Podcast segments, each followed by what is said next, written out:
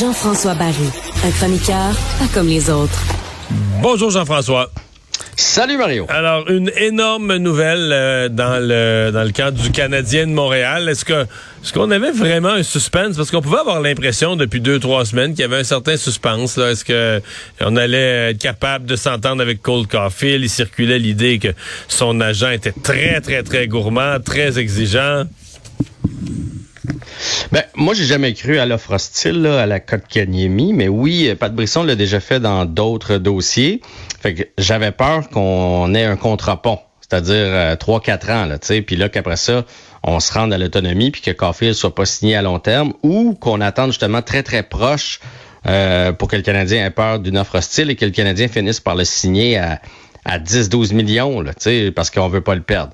Alors que là, c'est pas le cas du tout, même que Pat Brisson, on peut commencer comme ça. Là. Évidemment, on parle du contrat de Cole Caulfield, qui a signé aujourd'hui, si vous n'êtes pas au courant. Euh, 8 ans avec le Canadien de Montréal, 62 millions 800 000 dollars, 7 millions 850 000 dollars par, euh, par saison. Et Pat Brisson, dans le fond, ce qu'il a résumé, parce qu'il a parlé avant Cole Caulfield, je pourrais te résumer après ça ce que Cole Caulfield a dit, c'est que on cherchait un bon deal pour les deux pour les deux parties. Donc, on voulait assurer l'avenir de Cole Caulfield. Euh, puis, on voulait, voulait pas trop faire mal aux Canadiens, dans le sens qu'on veut... Euh, Caulfield veut gagner ici à Montréal. il sait très bien qu'il faut que tu si tu prends tout, là, mettons, prenons les Oilers d'Edmonton, quand la masse salariale est mal balancée, euh, t'es faite. Caulfield comprenait très bien qu'il pouvait pas payer plus que Nick Suzuki. Il respectait ça aussi. Donc, il fallait trouver une façon de fragmenter le contrat pour que le contrat plaise à tout le monde et c'est ce qu'on a réussi à faire. Mais les comme l'année passée, l'année passée, l'année prochaine puis l'autre après, il y a c'est mettons il gagne 10 millions par année, là, j'arrondis les chiffres, mais c'est 5 mhm. de bonus de signature puis 5 de, de, rémunération, si on peut dire. Est-ce que les, les, les, bonus de signature, ça compte dans la masse salariale du Canadien pour cette année-là? Mais dans le fond, la masse salariale, tantôt je me suis trompé, j'ai dit 7 millions 850 000. Ça, c'est ça, c'est Nick Suzuki. Euh, il est 25 000 de moins par saison, euh, Caulfield.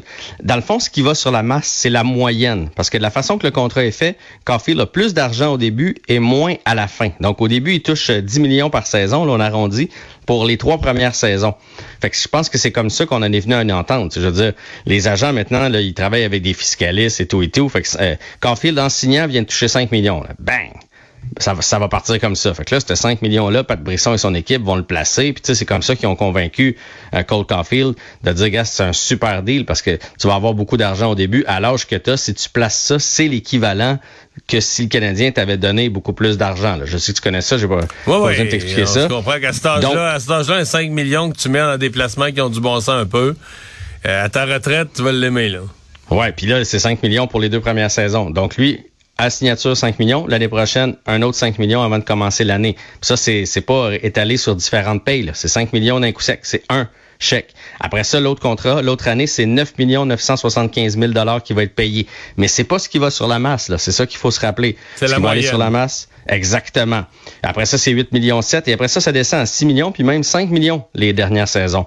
Moi, pour vrai... 5, millions 900 000, je pense quand même. Ouais. 6 millions. presque, presque un peu en bas de 6, c'est ça. Exactement. Il a accepté de euh, pas avoir de... S'il a fait des saisons de 50 buts à tout bout de champ dans cette période, dans ces huit années-là, euh, ça va être quelque chose à la resignature, là.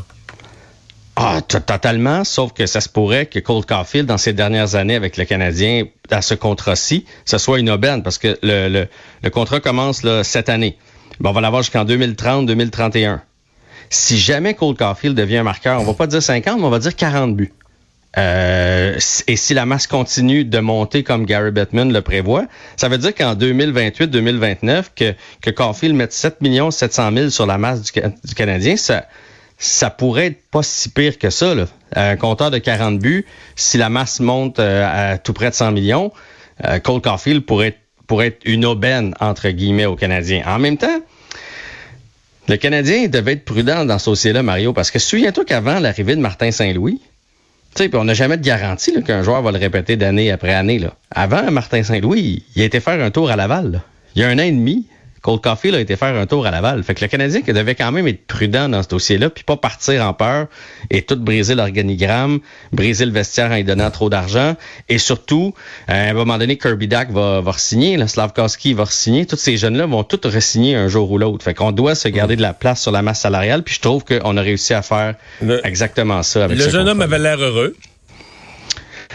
Moi, moi, Cole Caulfield, je l'aime, puis je pense que tout le monde l'aime. C'est la plus grosse star à Montréal, même si c'est pas le capitaine, c'est pas lui le mieux payé. Il a dit qu'il était bien à Montréal, que c'était son domicile.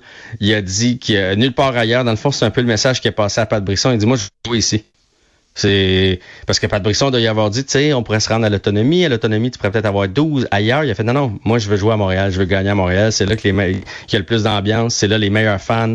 Euh, fait qu'il voulait s'entendre avec le Canadien. Fait que ça, c'est une très, très bonne nouvelle. Il est conscient que c'est énormément d'argent. Tu sais, Cole Caulfield vient d'une famille, mais Pardon? Il a raison.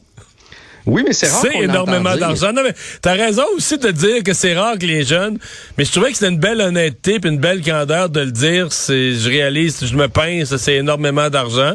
Je trouvais que c'était une belle honnêteté. Là. On apprécie ça.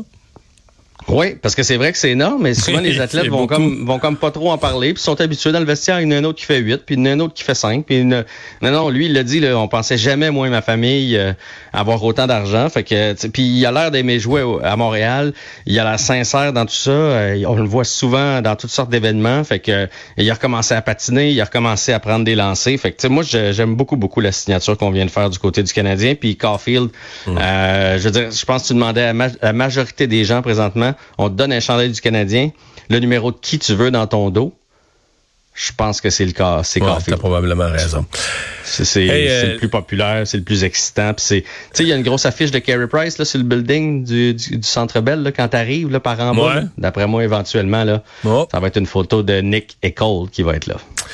Euh, Parle-moi de, de ce premier match qui s'est joué samedi. Euh, les Knights de Vegas qui ont pris l'avantage dans la série. Ben, moi, je pense que les Knights sont une meilleure équipe si Bobrovski fait pas des miracles.